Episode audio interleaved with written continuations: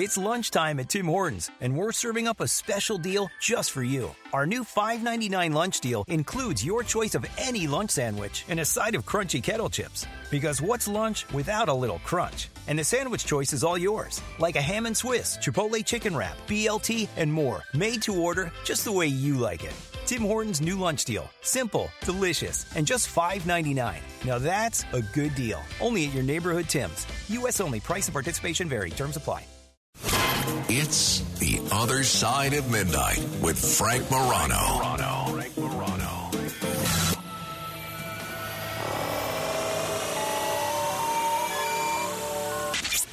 The Other Side of Midnight presents The Midnight Files. Midnight Files.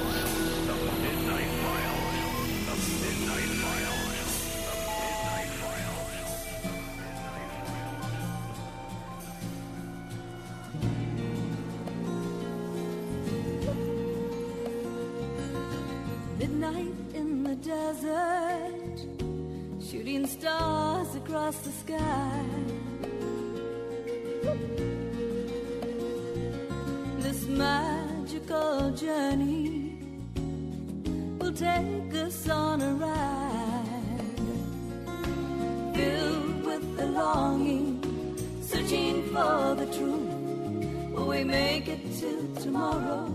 Will the sun shine on you? Desert, and we're listening.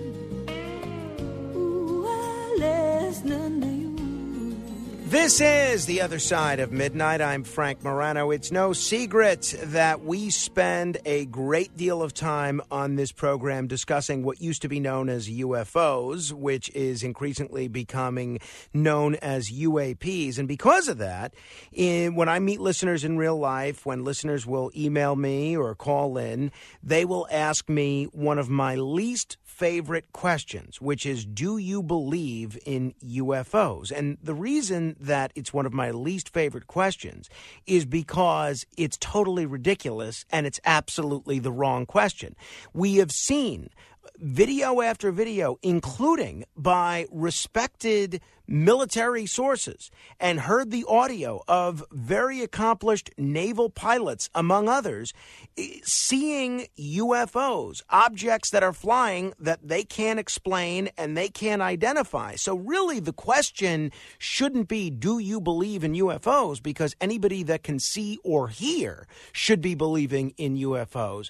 The bigger question and the broader question and the much greater mystery is what are these objects? Someone who has spent several decades researching those questions is Richard Dolan. He is one of the world's leading UFO researchers, historians, and publishers. He's written four groundbreaking books.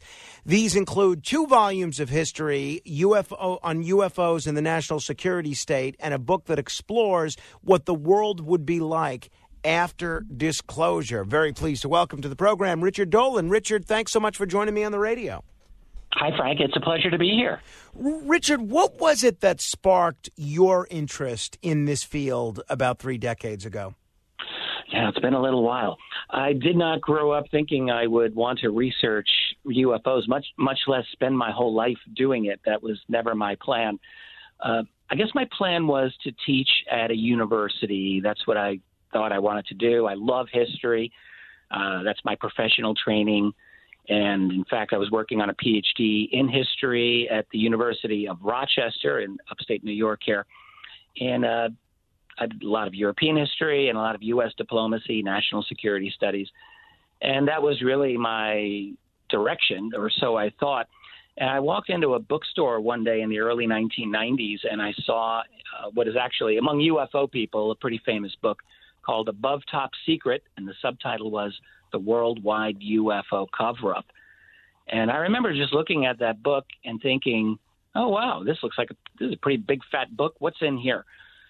Uh, I knew nothing about UFOs, but uh, so I wasn't a skeptic. I wasn't a believer. I was probably like most people, just thinking, I wonder what's going on with that. But the the thing that got me with it was, you know, here I was at the time studying. I was immersed in studying U.S. Cold War history. So I was all about Harry Truman in the 1940s and the 50s, and you know the birth of the CIA and all of all of this uh, stuff. And and here I'm opening up this UFO book, and here's this author who's talking about all of the people and the departments that I was actually studying at the time in my academic life.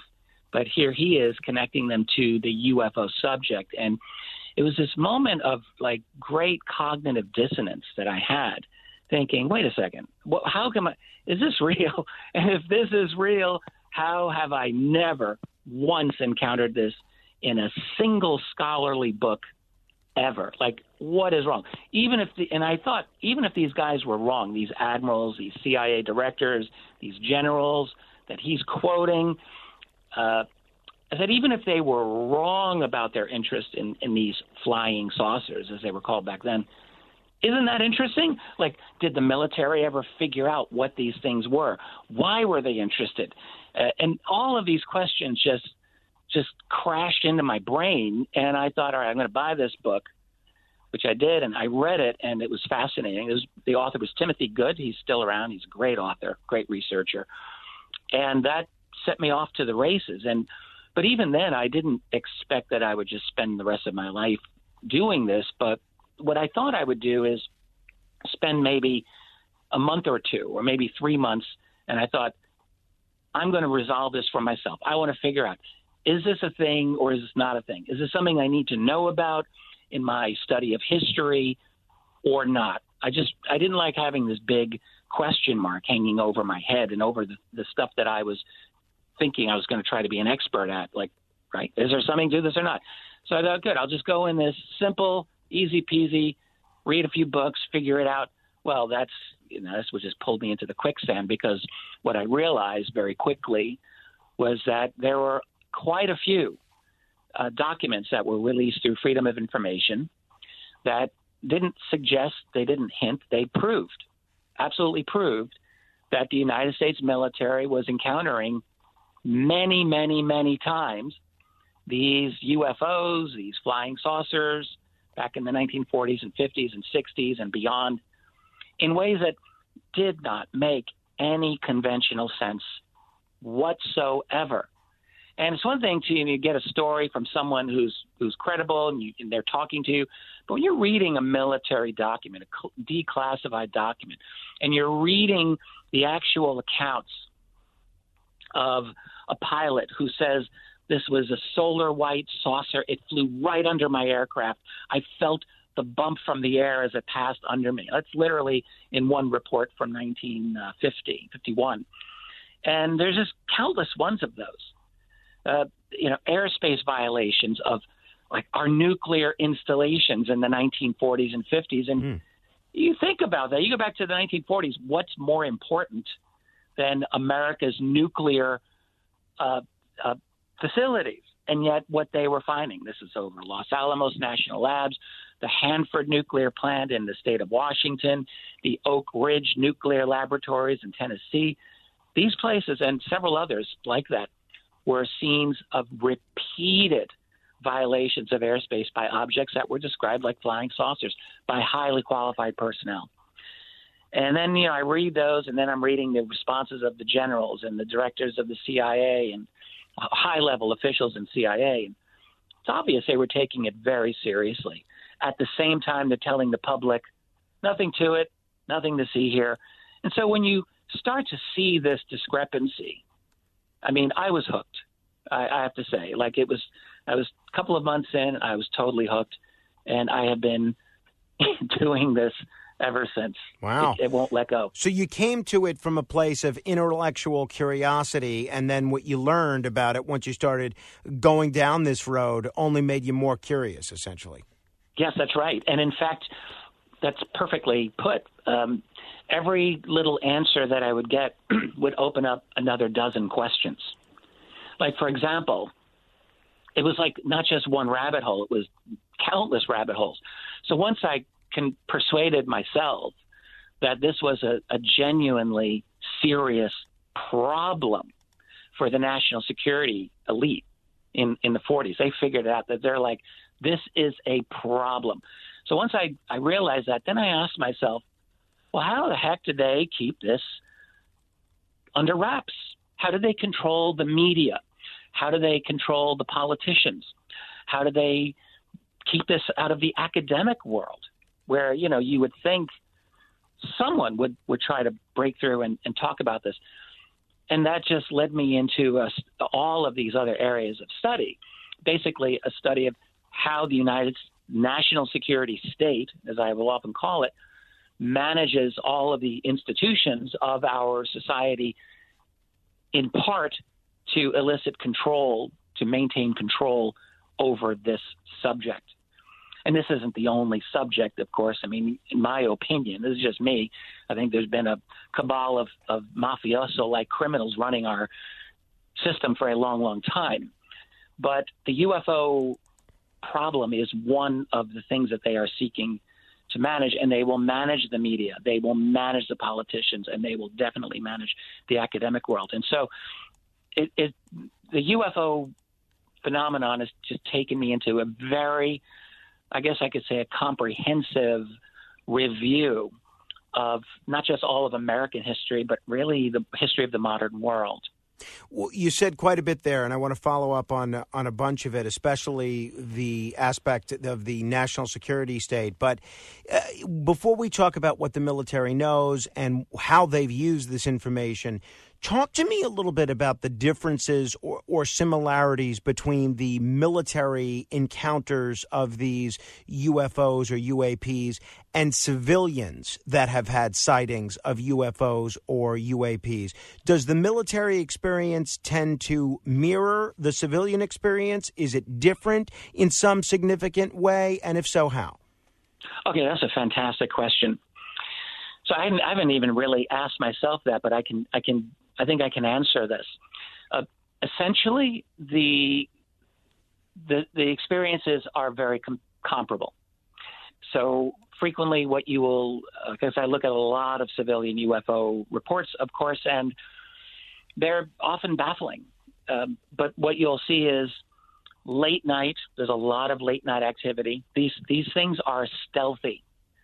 In my view, whether they're dealing with military or non-military, they generally speaking, I don't think they want to be seen. Sometimes, sometimes they will be seen, but they're they. I mean, a typical thing. I I'll read a report from a, a person who will say I was t- it was two in the morning. I couldn't sleep. I went outside, and I was able to see a like a black triangle or a black saucer hovering about 200 feet over my neighbor's house.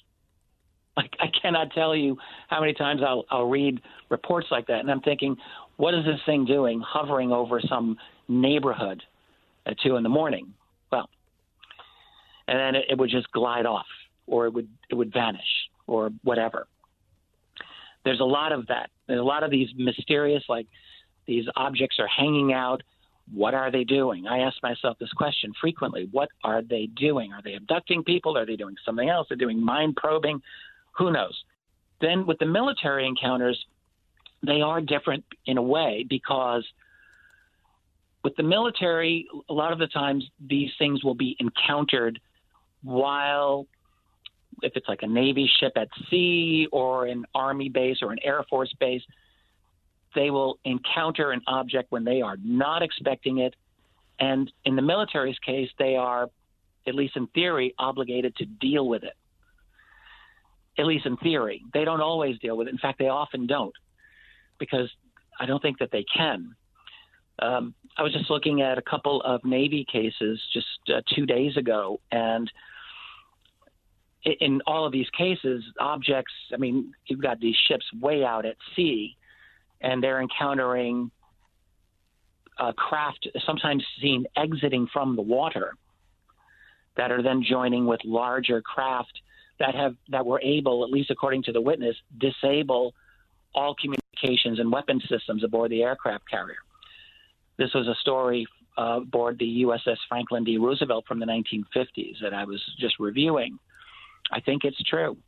I have another story about the USS John F. Kennedy from 1971.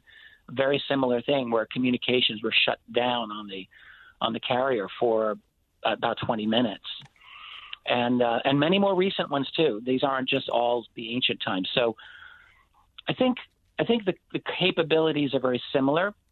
Uh, these things can shut down an aircraft carrier. They can shut down weapons systems, or if they're in your home, they can shut you down. Mm. They, if they don't want you to move a muscle, you're not going to move a muscle. So there's a tremendous amount of capability, in my view, when I when I look at the reports and the stories and the testimony of a very wide range of people. So I don't know. I don't know if I answered your question I think very so. well. I no, I, I think so. Um, uh, you you alluded to the, the incident on the USS uh, Franklin Roosevelt in the 1950s. I think for me, and I think a lot of our listeners, what made this issue mainstream was when the New York Times put these images on their front page in December of 2017 and released the videos from naval pilots uh, that were flying off the coast of the Nimitz in what I believe was uh, 2004. So, what you're saying essentially is that the military experience with UFOs it did not begin uh, 10 or 20 years ago. This goes back to the 1950s to the 1940s. That's exactly right. And in fact, this is one of the issues that, if there's one thing that I'm very concerned about, almost worried about, is how it seems to me like when you get these Pentagon talking points now about UAP, which to me is their way of rebranding this whole subject. It's almost as if the whole thing just started in the 21st century for them, and, and it allows them to tell the public oh, yes, we're looking into this. When we learn what this is, we'll get back to you. When in fact, they have been dealing with this and uh, trying to deal with this for an entire human lifetime. So, with that, is- with that in So mind, It's very dishonest. It's Well, very dishonest. With that in mind, then, so the military, at least the top echelons of the military, there seem to be two schools of thought about this with folks that I've uh, spoken to. Some people believe that the military is just as much in the dark as the public is, and there's others that believe the military knows exactly what's going on here. You seem to be in the category that believes that the military knows what's going on. Yeah, what I would well, I would qualify that, and I would say that a sliver of of people who have proper clearances within the military probably know what's going on. I I would hazard to uh, I, I would confidently say that the vast majority of the military, and this includes senior staff, very well may not have been briefed on this. I once had a conversation with a retired, uh, fairly high level CIA. Um, um, he was above officer level. He this is a man who used to brief, brief U.S. presidents on certain matters, and uh, deep interest in the UFO subject and, and a lot of knowledge about it. And uh, it was kind of nice for me to be able to chat with him. And I at one point asked him, you know, the question that everyone basically would ask is like, how high up does this go? Do the presidents know? And like we got into all of this. One thing he said to me was that uh, he's a very exact man. He said, In my retirement, I have had conversations with 18 individuals, he said, who were either former U.S. presidents, former secretaries of defense, or assistant secretaries of defense. So people at that level, right? So, like the pinnacle of U.S. government power uh, structure. And he said, and in each of those instances, uh, I brought up, we brought up the subject of UFOs, or I brought it up. And he said their reactions fell into three categories. He said category number one, which he, he said exactly, he said was three or four people. He didn't say it was three, he didn't say it was four, he said three or four people. Their reaction was, oh, UFOs, stop wasting your time with that nonsense. That's, that's ridiculous. He said another group, two or three people, he said, replied by stating, "Oh yes, that's I've been briefed on that," and uh, just kind of acknowledged that this was something that they knew about. And then he said, by far the largest group of people, uh, probably more than ten of them, their reaction was, "Oh, UFOs? What do you know about that?" I, I, I have been trying to find out, and I have not been able to get a thing. That is literally what he said to me. And so I said, "What are you telling me?" Like, he says, "What do you think?" That the top formal uh, leadership in the United States itself is locked out by and large of this subject.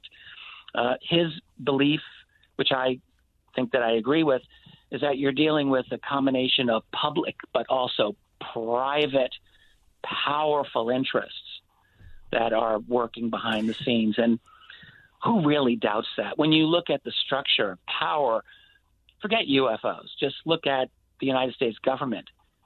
We, all know, everyone knows that the real power is always behind the president. It's the money, it's the and so it's the same with the UFO subject. You have private uh, corporations and financial, and I mean, I don't know who these people are, but this is what he has said to me, and I think it's true.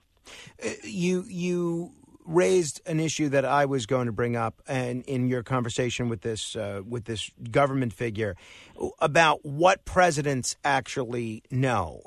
Understanding that. understanding that uh, that uh, a lot of the power of the presidency is not with one individual, but with the public and private institutions behind that individual. By the way, if people are just tuning in, we're talking with uh, Richard Dolan. He's written a lot of books on this subject. They're available on Amazon. You can also check out his website, richarddolanmembers.com. There's a lot of great content on there, richarddolanmembers.com. Understanding that a lot of the power of the presidency is not within the individual itself, but um, behind that individual. What do presidents know? Does Biden know what's up? Did Trump? Did, did Obama? Did Clinton? Yeah. Do these guys know Yeah. what's going on? I asked him this very question. Although I have to tell you, I asked him. This was a long time ago. So I asked him at the end of George W. Bush. So I asked him. This is a 2008 conversation that I was having with him. Uh, but we can talk about Biden. We can talk about Trump and Obama in a moment. But what this man said to me, he knew going back to Jimmy Carter. He said Carter was briefed. That's something that I've that a lot of us have thought.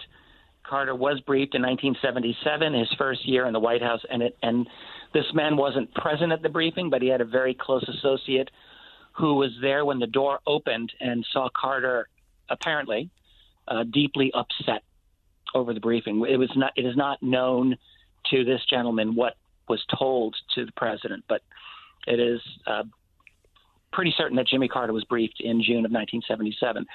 And uh, he said Ronald Reagan definitely knew. George Bush Sr. definitely knew. And he said, I've never been able to figure out if Bill Clinton really was briefed or not. The word on the street was that Bill Clinton was not able to get a sufficient briefing on this, which personally I go back and forth on that. But then beyond Clinton, you've got um, George W. Bush, and this this uh, former CIA gentleman was very he didn't know for sure, but he was very skeptical about George W. Bush. And what he had said was, presidents come and go. Some are reliable, some are not reliable. He said the professionals are there forever, Mm. and they will.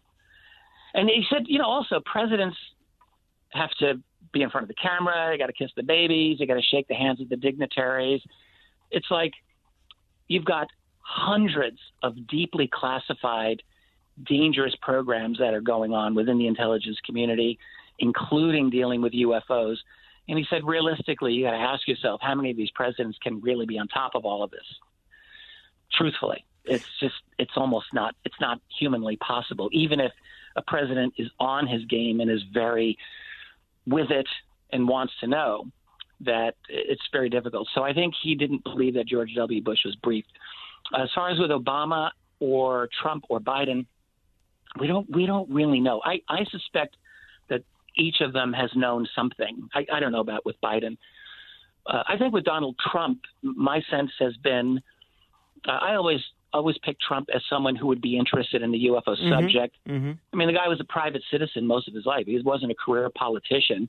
And just the way Trump always has been is someone who's just like, yeah, I want to know. And I, I, I have, when Trump got elected, I was almost predicting a, a 2 a.m. tweet from him saying, "Hey, everyone, it's real."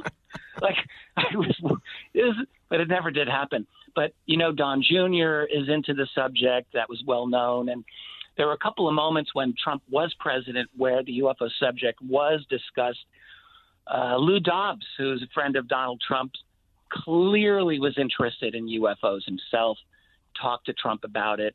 Uh, there's no question that Donald Trump has information about it. In my opinion, I think he knows. But the problem with, with Trump is that the entire intelligence community was at war with him, and the real question is what what would they allow him to know? So you you I think put your finger on exactly what I think a lot of people are curious about. You talk about this permanent government that exists in Washington and within the national security apparatus, people within the intelligence community and the State Department that are there irrespective of who gets elected to Congress or who gets elected to the presidency. At various times this has been called the deep state, the permanent yeah. government, the national security state, whatever the case may be.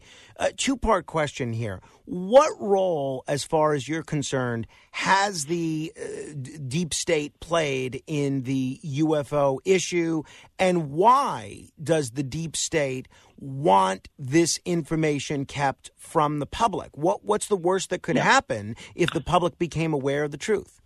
Excellent question. So to answer that, we have to rewind the clock like basically 80 years back to the 1940s. So pretend that you are President Harry Truman and it's 1947 and Roswell just happened, right? So let's pretend that happened and pretend that this was all real, which I believe it was. I think it was an extraterrestrial event. That's my opinion. So if, if that is so, Truman would have his top military people come to him and inform him. They would say, Mr. President, we have obtained uh, technology that does not appear to have come from this civilization and bodies as well that don't appear to be human. So now you're the president. You have to decide what do you do about this information. Are you going to tell the world? You might want to tell the world. That might be your instinct. But I guarantee you, your advisors will say, ah, hold on a second. We don't know the first thing about these beings. We don't know if they're friend or foe. We don't know what we're dealing with. You're going to open up this whole can of worms and then what? And then also, we've got this technology. Do we want to share this with the Russians? Seriously? That these questions would clearly be front row center, because it's one thing if you've got the, this technology, you're basically holding the future in your hands.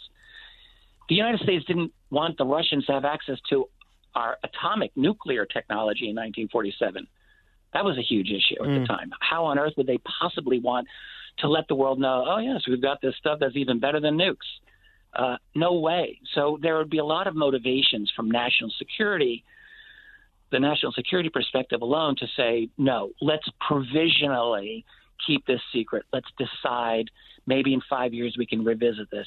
But the problem with the, a strategy like that is that tomorrow never comes. Like you never, you never get to a point where you think, oh yeah, let's share this because you think about the radical implications of, of a, a UFO, something that can hover without making a sound and then instantly accelerate or zigzag.